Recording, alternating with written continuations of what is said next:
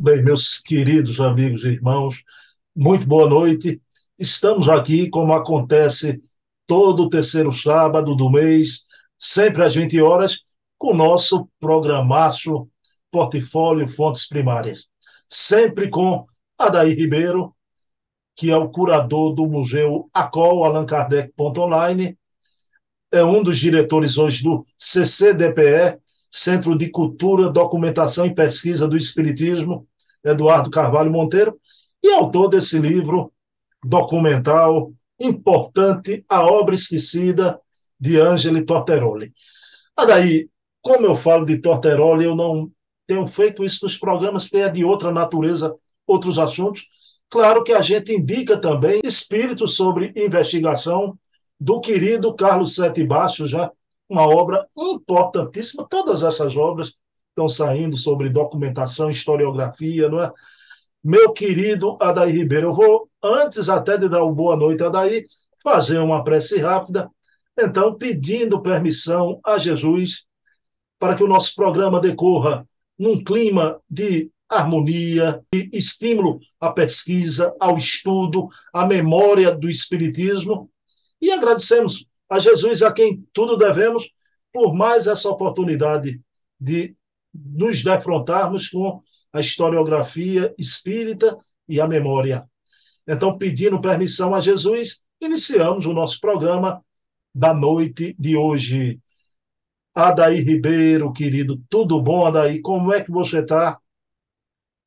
Olá, Bruno. Olá, pessoal. Está tudo ótimo. Caminhando, trabalhando, muita pesquisa, né? trocando informação com, com vários amigos, colegas da pesquisa sempre.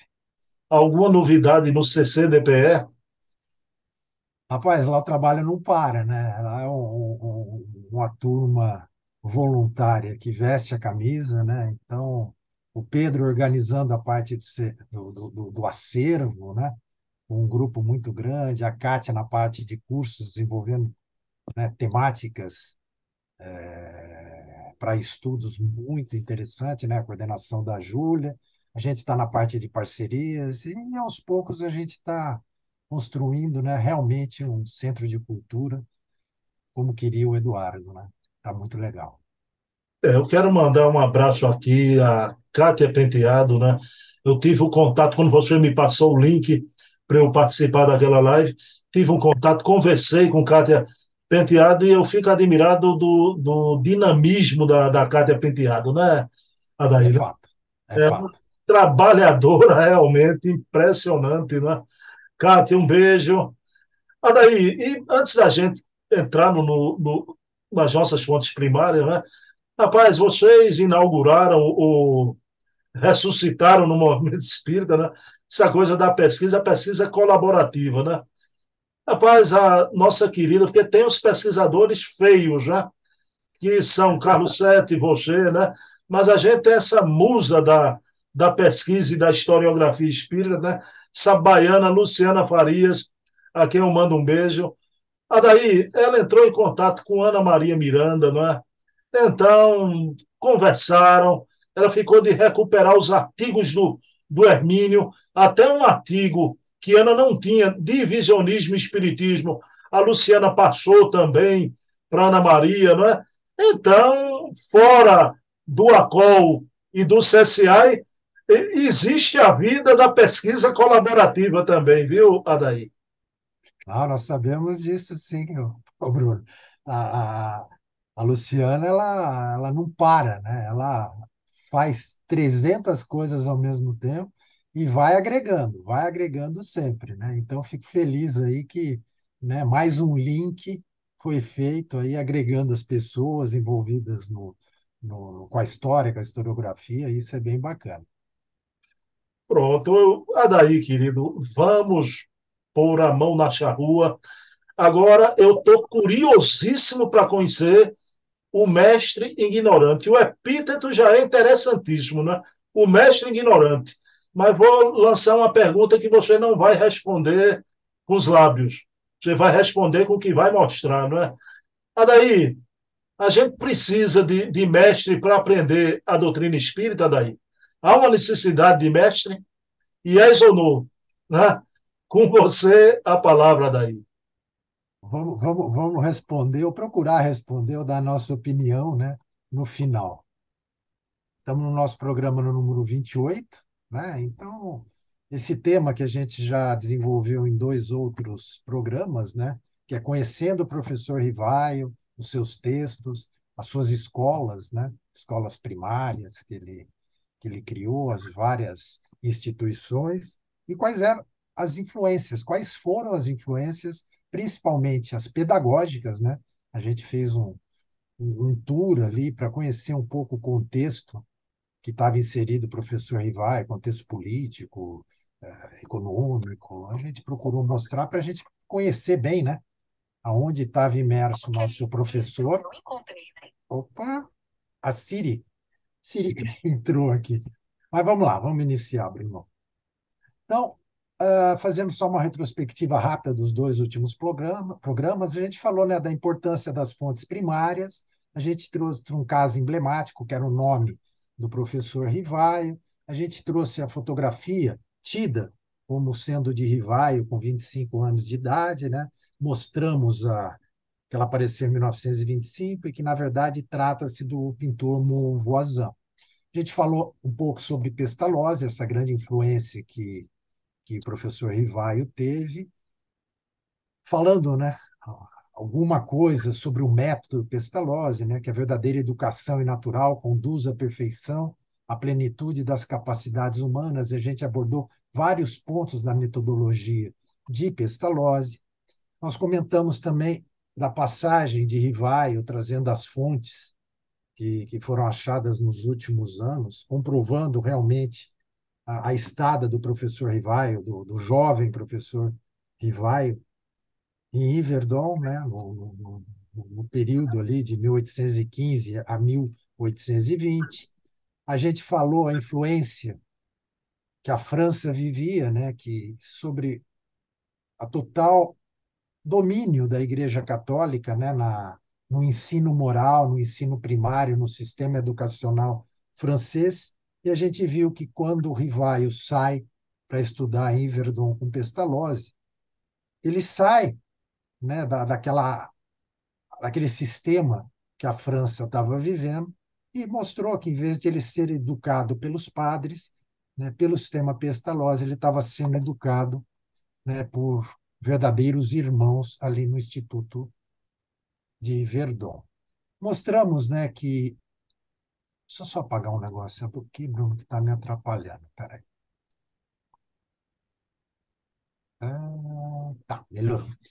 Então, mostramos né, a, a, prática do mestre-aprendiz desenvolvido dentro dessa metodologia de Pestalozzi, né, aqueles alunos que se destacavam, tinha já atingido um determinado conhecimento em determinada matéria, passavam a auxiliar os seus colegas. Né? Então, é a figura do mestre aprendiz. A gente falou do período de Rivaio na França, logo que ele sai de Verdun, a gente tem uma lacuna ainda que precisa ser preenchida né, em termos de documentos. A gente não sabe se ele retorna para Bourg-en-Bresse ou vai direto para a França, e a gente passou a ter informações a partir de 1823. Falamos de algumas obras né, que, que Rivaio, o professor Rivaio, publica, né, o curso prático e teórico de aritmética, que ele publicou em 1824. Mostramos que, a, que no preâmbulo né, dessa obra tem um discurso de Rivaio escrito ali, trazendo exatamente considerações em homenagem ao método Pestalozzi. Nós trouxemos uma obra também muito pouco conhecida, que é o Pequeno Álbum da Juventude, publicado em 1825, onde a gente encontra um texto sobre a educação do professor Rivaio. A gente abordou isso. E aí a gente deu um passeio no sistema educacional na França, né? o que estava acontecendo uh, em Paris, o que, que estava acontecendo nas várias comunas francesas após a Revolução Francesa, e mostramos né, a influência da igreja no sistema educacional deixou de ter força, e nesse contexto, o professor Rivaio abre a sua escola de primeiro grau, né, na Rua Richer, no período de 1825 a 1827. Trouxemos um catálogo, uma fonte primária, né, que fazia a propaganda desse instituto, mencionamos o texto, tratamos né, de algumas ideias muito interessantes que constava nesse documento, e a gente trouxe um mapa mostrando que era um estabelecimento pequeno, né, na, na, na rua Richer, e ele vai crescendo ao longo do tempo, que a gente vai ver futuramente. Falamos do pensionato para meninos, né, que Rivaio monta na rua de Valgirar, número 65, e eu parei. Não, não, não parei, não, Bruno. Essa foi a primeira parte que a gente fez. Trouxe uma documentação né, dessa escola para meninos, o pensionato para meninos, falamos sobre ele, e a gente já vê no mapa que o estabelecimento já era um pouco maior, né, o imóvel já era um pouco maior na rua de Valgirar, número 65. Trouxemos o jornal, né, o Galinanes Messenger, que era um jornal editado em inglês, em Paris, que é muito interessante, porque o jornal menciona que o método de Pestalozzi estava sendo aplicado na escola do professor Rivaio, mas com melhoras. Né? Traz a informação que o professor Rivaio introduziu várias e valiosas melhorias no método de Pestalozzi. Também trouxemos um outro documento inédito, né? que é tratando esse manual da educação que era implantado no, na rua de Valgirar, né? no, na escola de Rivaio, mostramos um, trechos desse manual falando sobre educação moral, que a educação moral não se limitava apenas à instrução, né, e, e trazia as relações morais, físicas intelectuais que deveriam ser desenvolvidas com esse método que Rivaio estava trazendo. Então a gente vê que a instrução elementar seguia os passos de Pestalozzi, partindo de um nível igualmente elementar para o mais complexo. A gente até brincou, fez o link né, com a doutrina espírita, que a gente vê isso, procurando educar crianças autossuficientes no processo da sua formação. Falamos do plano proposto para a melhoria da educação pública, publicado por Rivaio em 1828. Falamos do sistema educacional na França de 1830 a 1848. Mencionamos que, nesse período, o sistema político francês era o da monarquia de Júlio, né, com com, com o rei Luís Felipe I. Trouxemos a lei Guizot para contextualizar, para a gente entender né, que o ensino primário passou a ser obrigatório nas várias comunas, desvinculado né, da, da igreja, da educação que era dada, aquela educação moral toda, saiu da mão da igreja e passou para um sistema privado. Nesse contexto é que possibilitou o professor Rivaio abrir as suas várias escolas. Mencionamos alguns, algumas particularidades da lei Guizot, né, obrigando a instrução primária eh, nas várias comunas, e os professores eram tanto clérigos como laicos, mas agora sob o controle do Estado. Falamos também né, sobre as mulheres, que durante muito tempo eram proibidas de exercer a profissão de professoras, a de serem donas de instituições, e aí, em 1834, né, através de uma normativa, houve uma autorização para as mulheres exercerem essas atividades. E hoje, Bruno, então, nós vamos falar de uma outra influência pedagógica do professor Rivaio, que para mim, particularmente, foi uma surpresa, né? eu não conhecia, e a gente vai falar de uma figura muito pouco conhecida, né? mas já abordada por alguns pesquisadores acadêmicos. Professor Rivaio publicou dois livros onde ele destacava a metodologia de Pestalozzi, que a gente já abordou, né? o curso prático teórico de aritmética, de 1824, e o plano né, que ele propôs para o melhoramento de uma educação pública na França, em 1828. Segundo esse pesquisador, Bernardo Curvelano Freire, que fez a sua seu doutorado na Unicamp né, alguns anos atrás, ele detectou na tese e menciona, desenvolve em uma das partes, que em 1848 o professor Rivaio publicou uma outra obra, uma obra didática, que era o Catecismo Gramatical da Língua Francesa. Então, segundo Curvelano, Na dedicatória desse livro, né, de 1848, o professor Rivaio teria feito uma homenagem a esse personagem chamado Joseph Jacotot. Isso chamou muita atenção da gente, porque na biblioteca do ACOL nós não temos, ou não tínhamos, né, essa obra, primeira edição de 1848. Nós entramos em contato com a Biblioteca Nacional de França e pedimos né, o PDF dessa edição, primeira edição de 1848, que a gente não tinha localizado em lugar nenhum, né, no Google, em nenhuma biblioteca, um exemplar né, escaneado em PDF. Esse exemplar chegou para a gente. E, curiosamente, na dedicatória, na parte introdutória dessa obra, não tem nenhuma menção né, a Joseph Jacotot.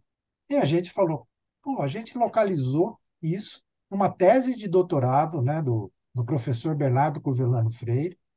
E aí, o que, que nós fizemos? Nós entramos em contato com ele, mandamos um e-mail, fizemos o questionamento, olha, na, na sua tese você mencionou isso, e nós não localizamos. E ele, muito gentilmente, respondeu. Falou, Adair, há mais de. Acho que foi em 2015 que eu fiz a tese.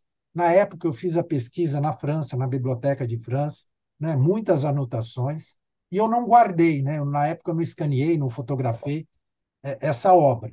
Né, então, ele não conseguiu me ajudar com relação à informação que ele colocou na tese dele. E aí, aquele negócio da pesquisa colaborativa que a gente falou há poucos minutos. Carlos, eu estou pesquisando né, para o programa do Bruno uma figura nova, Jacotô, né? e o Carlos, falei para ele, olha, eu pedi a obra, não localizou. O Carlos prontamente saiu caçando também, e aí ele falou, daí, a dedicatória, na verdade, está na obra Telêmaco, que o professor Rivaio traduziu em 1830 para o alemão. E aqui está aqui, né? o Carlos localizou, eu não tinha, estava procurando e ainda não tinha, mas a pesquisa colaborativa é isso. A gente levanta uma dúvida, traz um, uma informação nova e a gente corre atrás. E aí está aqui, né? Essa edição é do Museu Acol, eu não tinha aberto ela ainda para ver, é de 1830, e a gente vê na dedicatória da obra a menção ao método do senhor Jacotot. E aí vamos entender um pouco agora o que está escrito. Adaí, por, por favor, só uma dúvida inicial.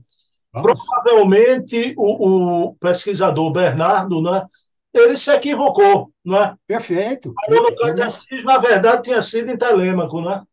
Perfeito, perfeito. Ele fez uma troca e aquele negócio, normal, né? Na hora de referenciar, ele errou. E aí a gente entrou em contato com ele, está dando toda essa informação, falou: olha, houve um engano, né? na verdade é na obra Telêmaco e não na, na, na, de 1848. E o Carlos, muito bem, prontamente, porque em 1848 o Jacotô já tinha desencarnado, já estava morto. Então não teria muito sentido também fazer uma dedicatória, né? Poderia ser póstuma, tudo bem, mas chamou atenção. E aí nós localizamos em Telema. Então a tradução do início é assim: plano e propósito desse trabalho. Né? O professor Rivaio falando sobre Telema. Ao publicar este manual, não pretendia ministrar um curso de língua alemã. Lembrando que aquela obra o professor Rivaio traduziu do francês para o alemão. Mas um livro elementar capaz de colocar o aluno em condições de adquirir rapidamente os elementos dessa língua e facilitar seu aprendizado e compreensão de outras obras mais difíceis. Segundo o método do Sr. Jacotot, cujos resultados para o estudo das línguas são indiscutíveis. Olha a homenagem do professor Rivaio para esse personagem que a gente está trazendo. É este manual que se deve aprender de cor e repetir constantemente, e sobre o qual se farão todos os exercícios indicados nas obras de Jacotot. E aí, nós procuramos, né, como não estava localizando naquela edição de 1848, a gente saiu procurando também outras referências de Jacotô e Rivail. E nós achamos nessa obra, né, o Industrial, ou a Revista da Revista, das Revistas, publicada em 1829, um outro texto, uma outra fonte que linka né, o pedagogo Jacotô ao professor Rivail. E esse texto Está traduzido aqui, vamos lá. O senhor Casimir Perrier, acaba de enviar seus dois filhos com o senhor Frossard, seu professor, ao senhor Jacotô, para indicá-los, iniciá-los na educação universal. A gente vai entender o que é educação universal na sequência. Pensamos que será necessário a implantação geral do método em todos os países estrangeiros, para trazer alguns chefes de instrução pública à apreciação do fundador, né, do método da educação universal, que é do senhor Jacotô, e de sua descoberta. Também descobrimos que o senhor Rivaio, chefe de um dos primeiros estabelecimentos em Paris, e cuja viagem a Louvain, isso é na Bélgica, né, tem uma universidade aonde Jacotô, a gente vai ver, lecionou. Então a gente descobriu outra coisa e o Carlos já publicou também, né? Está pesquisando a passagem do professor Rivail pela Bélgica, que esse era um fato desconhecido. E nesse artigo dessa revista menciona. Também descobrimos que o senhor Rivail, chefe de um dos estabelecimentos em Paris, e cuja viagem em Louvain, agora a gente está, Carlos está se dedicando a buscar isso, acaba de ser anunciada implementou no seu internato, aquele que a gente viu há pouco, o método também do professor Jacotô. Em outra obra, nós localizamos esse link. Uma obra publicada em 2019, a capa dela está aqui, né, que é de Guilherme Couchet, né, As Vozes da Outra Tumba, né, As Vozes do Além Túmulo, algo assim. E nesta obra aparece a informação. Também se interessou Rivaio pelas ideias de Joseph Jacotô, né, que viveu nesse período de 1770 a 1840, que era um revolucionário francês que ficou exilado na Holanda durante o período da Restauração. Período entre a queda de Napoleão, que a gente viu, né, de 1814 até a Revolução de Julho, em 1830, que é chamado o período da Restauração. Na época estava né, sob o domínio ali a Bélgica sob o domínio da Holanda, por isso que ele menciona aqui Holanda. Jacotô havia inventado em 1818 um novo método de aprendizagem de línguas estrangeiras, a partir de uma edição, olha que curiosidade, da edição bilíngue francês-holandês da obra Telêmaco de, Fran, de, de Fenelon, obra muito difundida. Olha que curiosidade, né?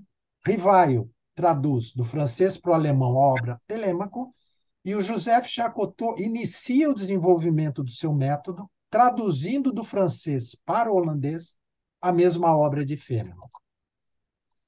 Nós localizamos nessa obra, fala assim, Jacotô havia imaginado generalizar o princípio né, do seu método para todas as áreas de aprendizagem, não só para a parte de línguas, né, que ele desenvolveu com a tradução de Telêmaco, mas para todas as áreas de aprendizagem e batizou esse método de ensino universal ou método do mestre ignorante. A ideia era, em essência, que qualquer um poderia ensinar qualquer coisa desde que o fizesse com uma metodologia específica. Rivaio fazia claramente parte desse movimento, né, que é trazido nessa obra, que a gente achou em 2019.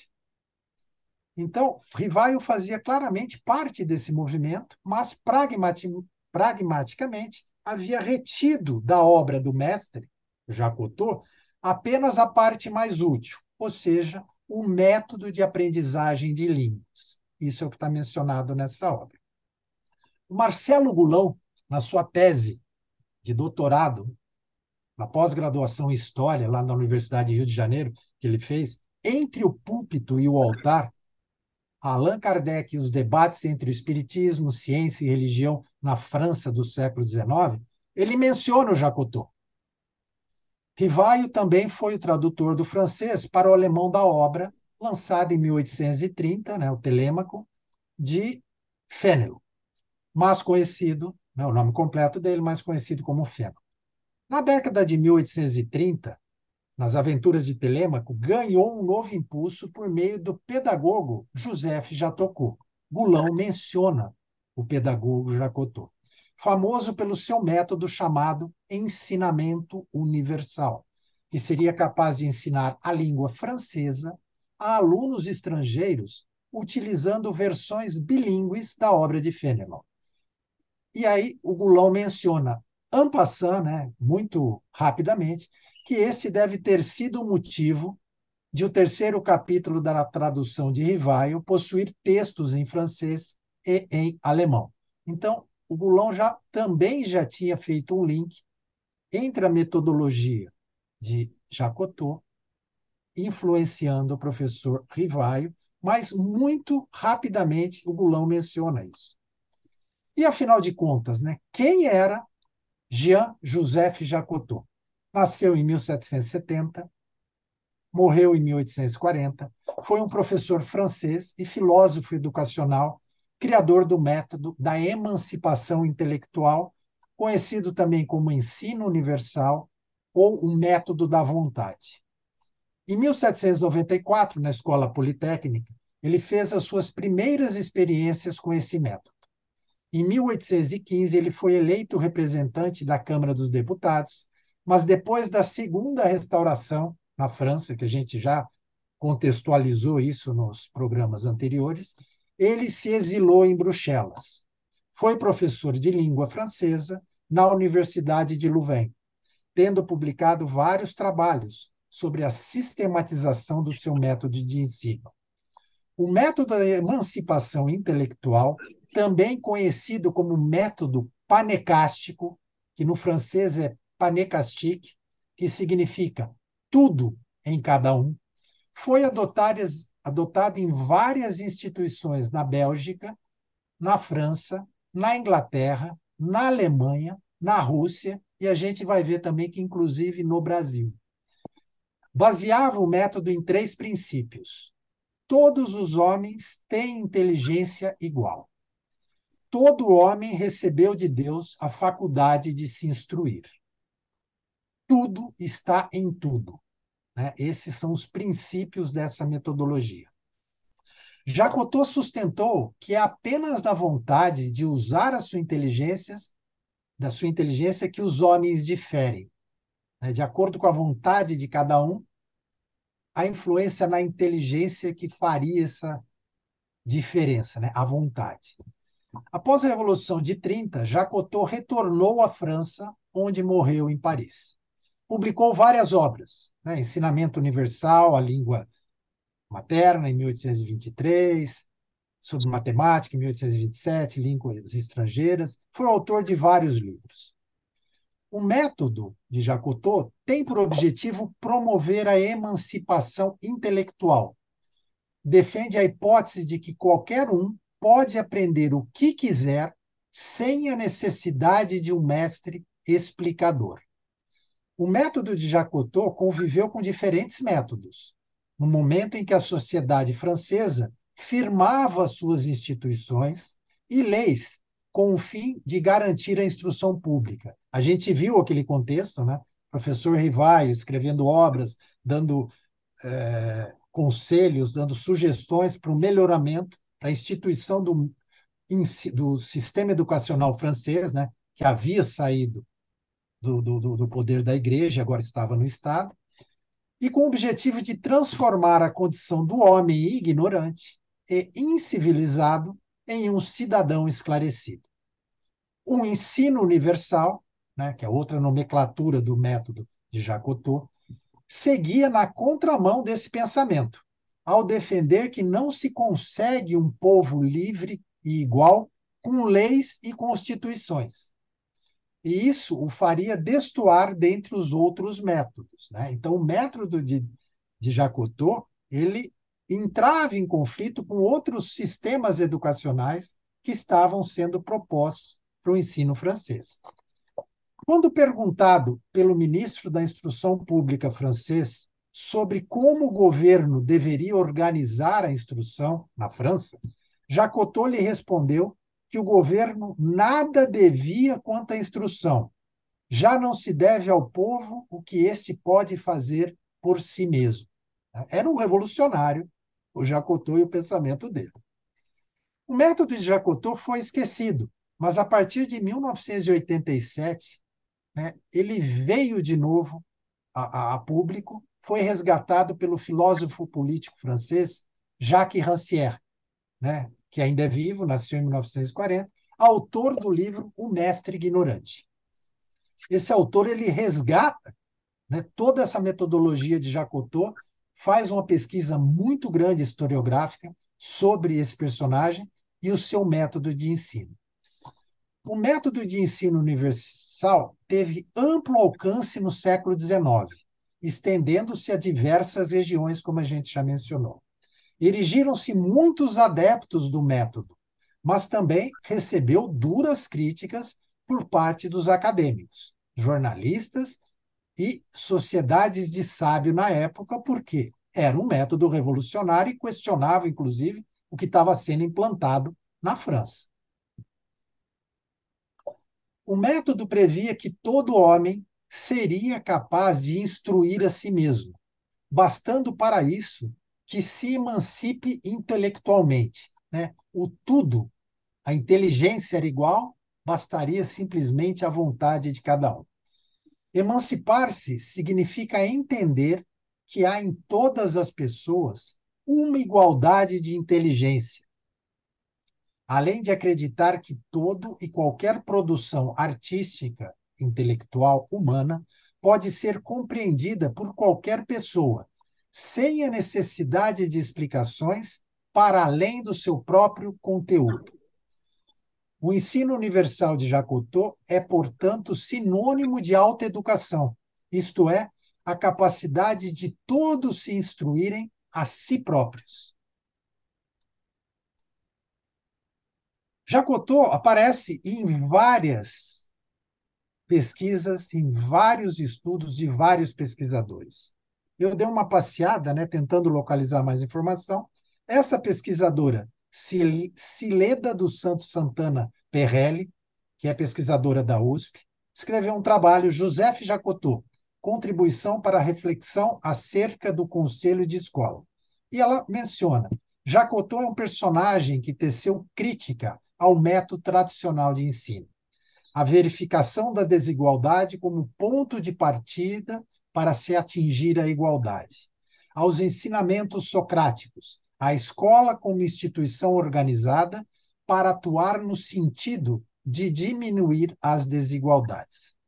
Jacotô seria um personagem que inovou a pedagogia e ela também usa né, o trabalho de Rancière no livro Mestre Ignorante para construir a sua pesquisa. Quando exilado nos Países Baixos, defrontou-se com um enorme desafio. Né? Jacotot era francês, falava francês e não sabia falar o holandês. Então, o grande desafio dele, como eu vou ensinar a língua e literatura para alunos adolescentes numa condição em que nem os aprendizes dominavam o idioma francês e nem Jacotô falava holandês. E aí ele começou a desenvolver o método dele.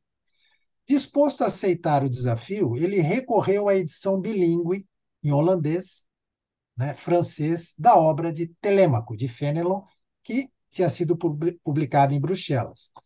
Por meio de um intérprete, propôs aos alunos, ele fez uso de uma terceira pessoa, um intérprete, para mediar né, ele, o que ele pensava, o que ele queria ensinar para os seus alunos, que se valessem da leitura de Telêmaco e, amparados na tradução holandesa, procurassem aprender a língua francesa. Depois de certo tempo, ele percebeu que é possível ensinar até o que não se sabe. Ele não sabia holandês, mas ele estava ensinando a língua francesa para os holandeses. Olha que curioso que as pessoas nascem com igual condição de inteligência e que o fato de esta ser mais ou menos estimulada, associada ao grau de atenção do aluno, define o seu êxito em aprender. Né? Então, o método dele foi criado a partir desses critérios. Desenvolvida a sua vontade em verificá-la, o aluno será capaz de aprender qualquer coisa. Por isso o nome mestre ignorante. Ele não sabia o holandês. Por isso ficou conhecido como né, a metodologia do mestre ignorante. Voltando para o pesquisador Curvelo, né, que fez a tese de doutorado em antropologia social na Unicamp em 2015, A Conciliação Interrompida, Modos de Mediação na França e o Espiritismo Francês no século XIX.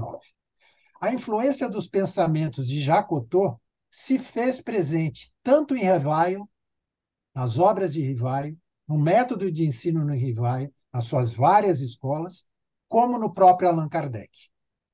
Para esse pesquisador, ele verifica que o conteúdo da revelação espírita tem como base a comunicação entre alguém que pode ensinar e alguém que pode aprender.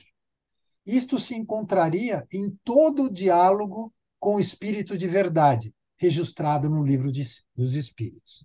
Ou seja, a comunicação entre alguém que pode ensinar e alguém que pode aprender.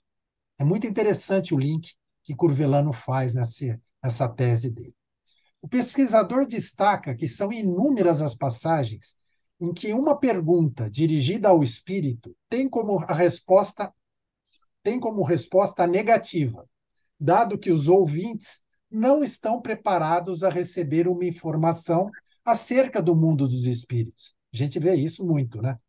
Vocês ainda não estão preparados, né? Não têm o conhecimento suficiente para compreender isso. A gente vê isso no livro dos espíritos em muitas das questões. E que isto seria um problema de estágio a qual a humanidade se encontrava e se encontra.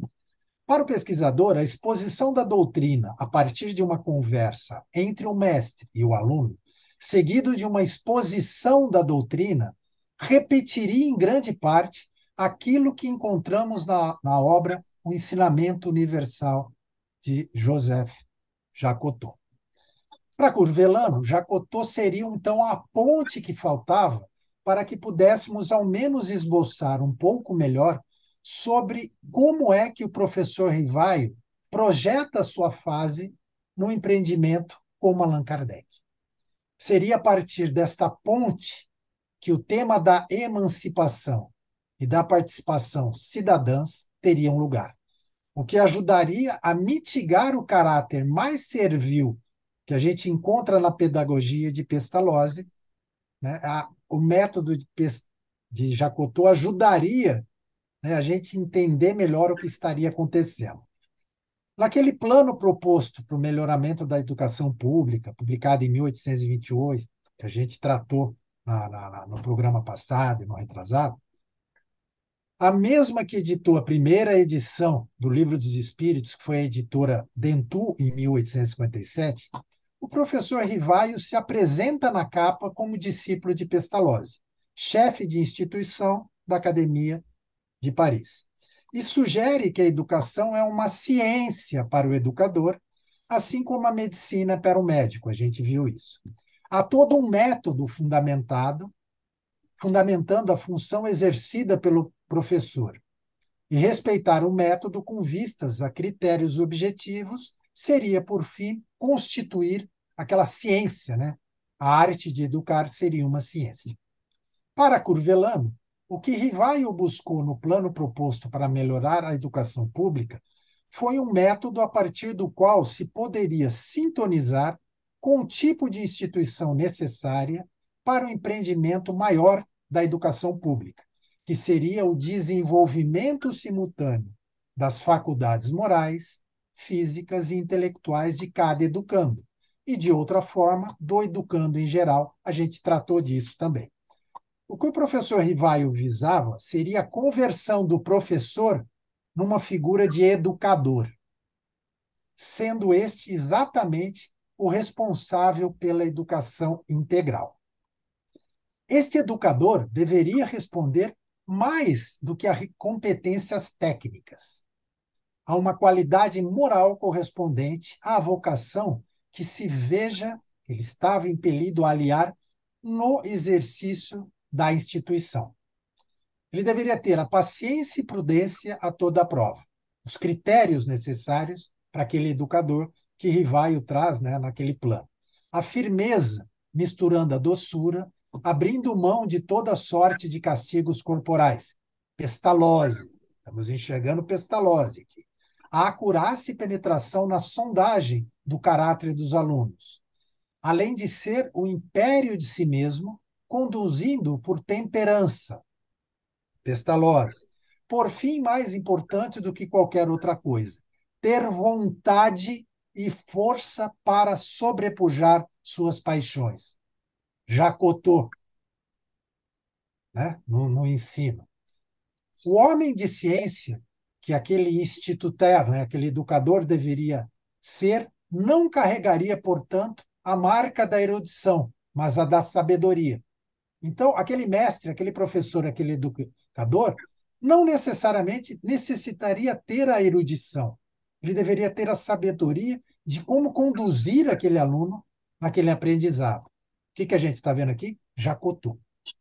Para Curvelano, esta sabedoria estaria presente igualmente na hierarquia apresentada por Kardec, no livro de inauguração do Espiritismo, né? o livro dos Espíritos, em que as aptidões intelectuais, que por mais importantes que sejam para o aprimoramento da humanidade, não poderia se submeter à sabedoria daqueles que, mesmo sem instrução, são dotados de grandeza moral inquestionável. E ele faz um paralelo com Jesus, trazendo né, aquela grandeza moral de como ensinar, sem produzir, sem ter uma grande erudição, né, versado em todas as matérias. Vamos fazer essa analogia. Assim, para Curvelano, a figura de Cristo nesse ponto não seria outra coisa senão aquele que melhor encarnaria a nova tradição do mestre ignorante, Jacotô, que antecipa a divisão da natureza no esquema tripartite, física, intelectual e moral, que serviu de base para a redação do Livro dos Espíritos. É muito interessante esse link que Curvelano faz, trazendo né, é, a metodologia desenvolvida por Jacotô e trazendo ela para as obras fundamentais do Espiritismo. No plano proposto para o melhoramento da educação, que Rivaio publicou em 1828, anteciparia um esquema que utilizaria no livro dos médiuns, que é um livro autodidata. O plano reitera que o objetivo da educação consistiria, perdão, consistiria no desenvolvimento simultâneo das faculdades físicas, morais e intelectuais, sem que haja espaço de ênfase em qualquer desses domínios em detrimento dos demais. Esta modalidade de desenvolvimento integral compreenderia que, ainda que os hábitos adquiridos durante a vida operem com uma segunda natureza, o mais importante está em dar destaque para a primazia da vontade. A gente vê isso em Kardec, nas obras de Kardec, e a gente vê isso na metodologia de Jacotot. A rearticulação entre o físico, o intelectual e o moral fazem com que certas inclinações operem como se fossem um reflexo corporal. E a instrução deve agir exatamente neste balanço, produzindo um novo equilíbrio, sem que com isso um instrutor venha se transformar em um tirano aos olhos daquela criança que ela está procurando dar a instrução. E sem que a linguagem seja, por sua vez, um empecilho efetivo vindo a voltar à sua condição de meio ao invés de finalidade. Né? Então, a linguagem seria um meio para adquirir aquilo reiterando a fórmula adotada por Jacotot na sua metodologia, que tudo está em tudo. Também de Jacotot, em que a inteligência é igual entre todos os homens. O pesquisador traz esse trecho de Rivaio, né, no plano de melhoramento, na sua tese de doutorado. Conclua, então, a partir das observações precedentes, que não nascemos nem virtuosos e tampouco viciosos, mas mais ou menos dispostos a receber e a conservar as impressões próprias ao desenvolvimento de vícios e de virtudes. Como não nascemos com tal ciência ou arte, mas com uma determinada organização própria para receber tais impressões, com facilidade de forma com que possam se desenvolver em nós. Sem fazer qualquer julgamento sobre o sistema do Douto Gal, no plano de melhoramento proposto por Rivaio em 1828, Rivaio menciona o Douto Gal, que é Franz Joseph Gall, o médico alemão desenvolvedor da frenologia, pseudociência que envolve a mediação, a medição de saliências do crânio para prever características mentais. O próprio professor Rivaio, já em 1828, faz críticas ao método da frenologia, tido como ciência na época. Então, sem fazer qualquer julgamento sobre o sistema do Douto Gal, me parece, todavia, que não podemos presumir que uma criança vem ao mundo com uma virtude ou um vício adquirido e que não se possa dizer, sem escândalo, que ele aporte desde o nascimento o conhecimento musical, por exemplo, embora nasça com organização que lhe permita ser mais ou menos susceptível a adquiri-lo facilmente. Para o pesquisador, para Curvelano, os livros de Allan Kardec apresentariam dois conceitos fundamentais, encontrados no personagem que influenciaram o professor Rivai. A fórmula emancipatória da igualdade da inteligência de Jacotot e a figura do mestre-aprendiz, presente tanto na obra de Pestalozzi como em Jacotot. Para Curvelano, Kardec então teria levado adiante com suas obras o exercício da orientação à distância, com vista à formação de autodidatas. O livro dos médios é o exemplo que ele traz, seria a sua forma, uma modalidade de ensino à distância, em que não somente a mensagem da filosofia espiritualista, mas a prática do espiritismo seria ensinada sem a existência de um mestre.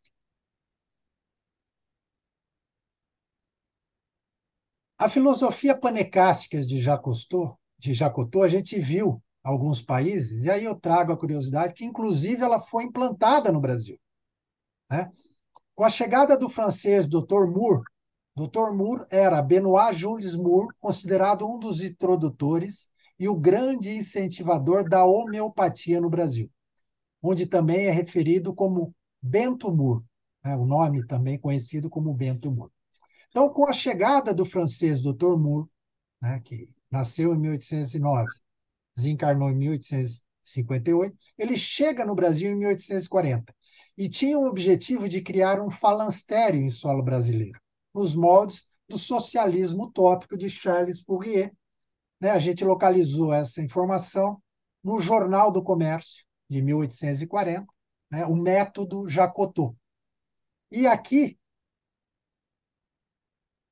eu transcrevi aqui? Não. Há um convite do Dr. Moore convidando né, a, a, população do Rio de Janeiro na época a conhecer, ele faria um evento para apresentar né, o método de Jacotô para os interessados no Brasil. A iniciativa de Dr. Moore resultou na criação do Instituto Panecástico do Brasil no ano de 1847, para desenvolver os princípios né, do ensino universal de Jacotot. Em relação ao ensino superior, o ensino universal de Jacotot se fazia presente na medicina homeopática no Brasil. Ele foi incorporado, o ensino universal, no estudo na universidade na época, quando a homeopatia ganhou força. A doutrina do princípio homeopático, de Samuel Hahnemann, fundamentou-se na emancipação intelectual de Jacotô. Os alunos do terceiro ano ensinavam os do segundo ano e estes os do primeiro ano. Isso acontecia né, dentro da Universidade de Medicina, na, no Rio de Janeiro, na época, né, o método Jacotô sendo implantado. Para além de um método de ensino propriamente dito, o que Jacotô defendia era um princípio de igualdade entre os homens. O método de Jacotot influenciou e ocupou o espaço no disputado e conflitante campo das mentalidades pedagógicas e literárias do século XIX no Brasil. Nessa época, né, século XVIII e XIX, o próprio sistema de ensino educacional no Brasil estava procurando ganhar uma identidade. Vários métodos estavam sendo implantados e várias disputas de qual método deveria ser implantado né, no Império no Brasil. Bruno, esse é o método Jacotot. Achei esplêndido, né? Jamais ouvira falar. Você sabe, eu fiz geografia e a, gente, até no básico de geografia, a gente vê tudo que é pedagogo, até Comênios me era muito conhecido, jamais ouvi falar em José Jacotot, né? Aí, aí eu tenho no final duas perguntas satélites, que é coisa breve e bem rápida, né? Mas me diga uma coisa, o, o mostrou aí a questão do livro dos médios, né? Mas isso aí vale para toda a obra de Kardec, não é? A, a, a, gente não precisa do, do mestre, né? Assim, a gente que estuda, né, que, que procura se dedicar às obras de Kardec, procurando sempre contextualizar, né, cada coisa que lê, a gente percebe a facilidade pedagógica com que as obras foram escritas. Né? A gente lê, tem a resposta, é direcionado ah, num processo de reflexão constante, né? apesar das respostas estarem pergunta, resposta, mas provoca reflexões na gente a todo momento. Né? Então, aquele negócio da vontade. Ah, eu li, é isso, pronto, ah, a resposta está dada. Aí você começa a ler a revista Espírita. Você começa a entender melhor como foi desenvolvido todo o processo de pesquisa, do, dos critérios, da metodologia né, que Kardec adotou. Então, quando você começa a estudar individualmente, você consegue chegar lá, você consegue entender. É, é óbvio, eu, quando converso com você, que você tem é, berço espírita, né? Você já leu de tudo, muita coisa que você fala, eu vou processando. Muita coisa. Fala, nossa, tem essa parte que eu não tinha observado. Olha como ele direciona o raciocínio dele e provoca né, a minha reflexão. Então, você queira ou não queira, você direciona o meu pensamento para procurar reflexionar melhor sobre o que eu li. Então, a figura desse mestre ignorante, que às vezes nem leu tudo, mas ajuda, ou que leu tudo e ajuda, direcionando, facilita. E o aluno precisa ter o quê? Vontade. E a gente vê isso nas obras de Kardec a todo momento. A vontade é que direciona o nosso pensamento. Então eu tenho a razão, então eu tenho a vontade, o meu pensamento é provocado pela minha vontade de querer, de pensar, de, de raciocinar, e é o início de tudo. Então a gente vê esse conhecimento da vontade, esses ensinos do método de. Eu, pelo, pelo menos, quando eu li o, o, o Velano, a tese dele, falei, isso que você perguntou, será que só no livro dos médiuns tem isso? E no livro dos espíritos? Eu vejo em toda a obra. Eu vejo em toda a obra. Daí, outra coisa, a emancipação intelectual, né? E essa coisa da vontade de aprender. É por isso que no Espiritismo também, mas não só no Espiritismo, você vê inteligências brilhantes, mas digamos assim, entre aspas, né? preguiçosas, e outras não tão perspicazes, né, mas esforçadas, com a vontade de aprender e apreende a doutrina de, de uma forma muito mais rápida né, do que aquele suposto ilustrado. Né? Isso para a vida toda, não é daí? É, você é pedagogo, né, Você tem as técnicas, as metodologias, você estudou isso. E é fato, mesmo com os nossos filhos, né, na educação, não a educação vamos falar assim, acadêmica, entre aspas, né, de, de didática, de matérias didáticas, matemática, física, tal, que a gente não participa tanto, né, é terceirizado para a escola, mas o, a gente vê isso com os nossos filhos, aquele negócio da vontade, né? Como, como eu transmito o caminho correto, né? E desenvolvendo a vontade para que ele siga esse caminho, né? Mostrando o resultado, e é um desafio. Então, o método de Jacotot é muito interessante. Né? Ele foi resgatado muito recentemente, a gente viu, e a gente vê que Rivaio bebeu nessa água também. Né? A gente tinha pestalose, pestalose, pestalose, E a gente vê que o professor Rivaio foi formado também né, dentro dessas águas que Pestalozzi deixou. Ele banhou nessas águas. Então, alguma coisa com certeza veio e a gente pode enxergar isso na prática. Agora, uma, uma pergunta a você, Adair. Quando você mencionou, e ele sem saber holandês, já, então foi, foi ensinar na Holanda e usou Telêmaco, você falou que Kardec também depois esteve em Louvain, né? E não se sabia da presença de Kardec na Bélgica. Aí, isso é uma pergunta que eu te faço. Quando você fala não se sabia, é a coisa de ter fonte primária, documento, porque na tradição oral, e, e lá em, em Zeus Vantuil e Francisco Thierse. Ele menciona. Menciona.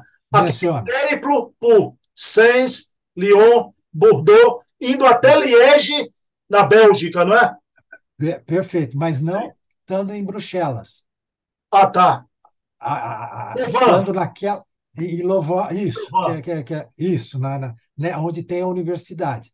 Inclusive, o Carlos publicou isso e eles estão. O Carlos está à caça né, de agora, porque é aquele negócio, puxa o fio do novelo, tem que, tem que vir um novelo né, para tricotar. Então tem que sair uma peça dali. Então está sendo buscado isso agora. Né? Então tem a menção. E o Carlos publicou, acho que a semana passada, ele menciona isso, né, que Zeus Vantuil é, menciona isso, mas a passagem por Louvain, não.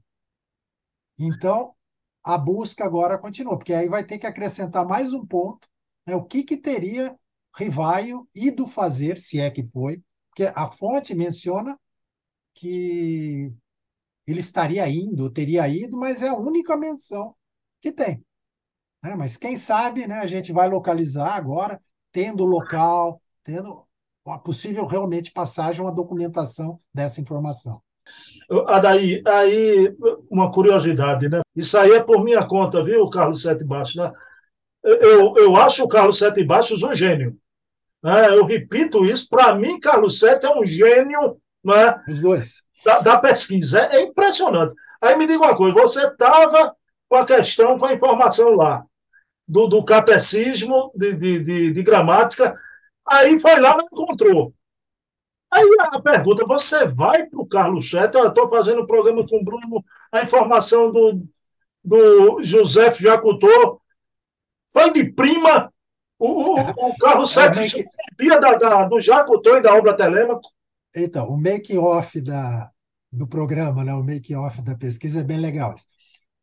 Quando eu localizei essa informação do Curvelano, era a única informação que tinha. Aí eu saí buscando e localizei mais aquelas outras informações que linka, né, que faz o link de Rivaio com o Jacotô. Então eu estava tranquilo. Falei, bom, se, se, essa informação que o Curvelano traz, que eu estou vendo, porque eu estava aguardando chegar a obra de 1848, né, que a gente tinha adquirido lá na Biblioteca de França aguardando. E quando chegou, eu falei, pô, mas não tem. Ah, tudo bem, eu vou falar que ele mencionou, porque eu menciono, né? O trabalho dele é muito interessante, o trabalho do Curvelan. Eu menciono e simplesmente eu falo, olha, é, acho que ele se enganou aqui, né? Eu não tinha nem recebido o e-mail de volta dele, demorou para localizar o e-mail dele e tudo.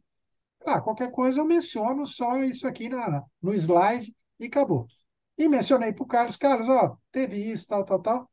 E eu olhei nas outras obras, né? porque as outras obras eu tenho. E a obra Telêmaco estava dentro do, do, do, da malinha de mão eu estava fazendo a exposição que voltou de Curitiba.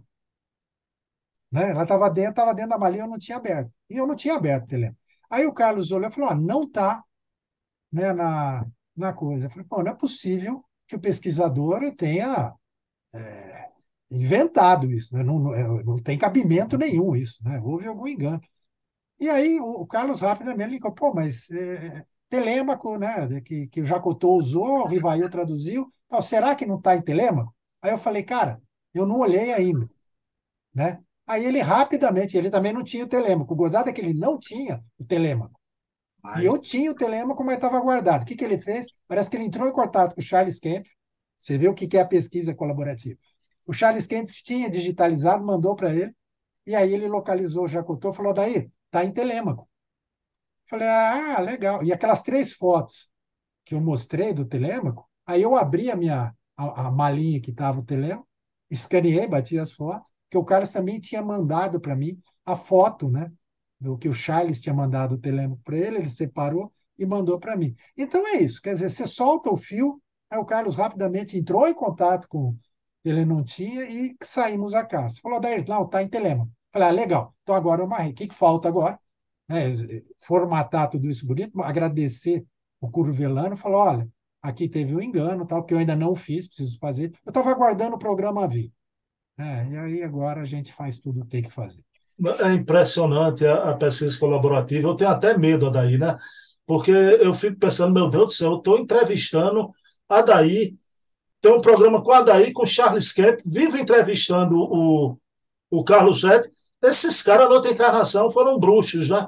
Lá da época da alquimia, reencarnaram na pesquisa, porque eles fazem mágica aí, é uma coisa impressionante. É daí a última pergunta para você, que me chamou a atenção. Você se lembra na obra Espírito sob Investigação, quando Carlos Sete coloca como exemplo Madame Costel, o espírito George, que havia uma relação de Madame Costel com George em vida, ele tinha sido seu professor de pintura, é? de. Madame Costel. Veja a relação que eu quero fazer.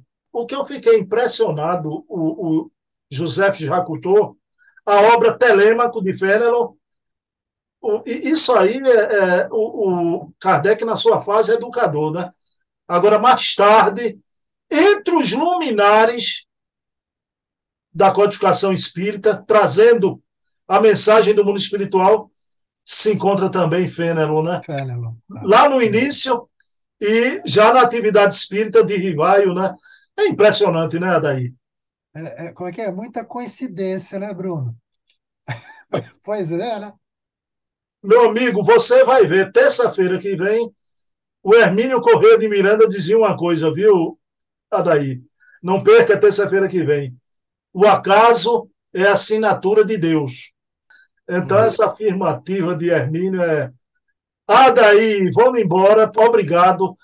Um mestre ignorante, e eu fiquei o mês inteiro pensando o que será o mestre ignorante. Agora, vou pedir a você, porque eu concordo muito com o Curvelano, né? O maior mestre ignorante da história da humanidade, a saber, Jesus. Que link bonito, né? Que né? link bonito, não é? Impressionante. Então vamos lá, daí. Você encerra aí com, com o maior mestre ignorante da história. Encerra, vamos lá, Bruno. Vamos agradecer a Deus né, mais essa oportunidade de estarmos juntos, reunidos, sempre em seu nome, para o aprendizado, para a discussão, para o nosso constante caminhar né, nessa busca evolutiva sempre tendo né, aquela luz na nossa frente, aquele farol na nossa frente, aquele norte na nossa frente, que é o maior exemplo né, de moral que já pisou no nosso planeta. Nosso amado Jesus, que assim seja. Bem, pessoal, para o mês, né, continua outras influências pedagógicas na vida de Rivaio, sempre o terceiro sábado, portfólio e fontes primárias, né? com esse bruxo, esse mago da pesquisa aqui, Adair Ribeiro. Quero dedicar esse programa à minha mãe Eva. Mamãe, um beijo. Te amo como sempre, mais que nunca. Adair Ribeiro, eu desejo a todos que Jesus amanheça em vossos corações e Adair, que Jesus repouse em vossa razão, amigo, viu? Um abraço. Assim muita paz. Tchau, Bruno. Tchau, pessoal.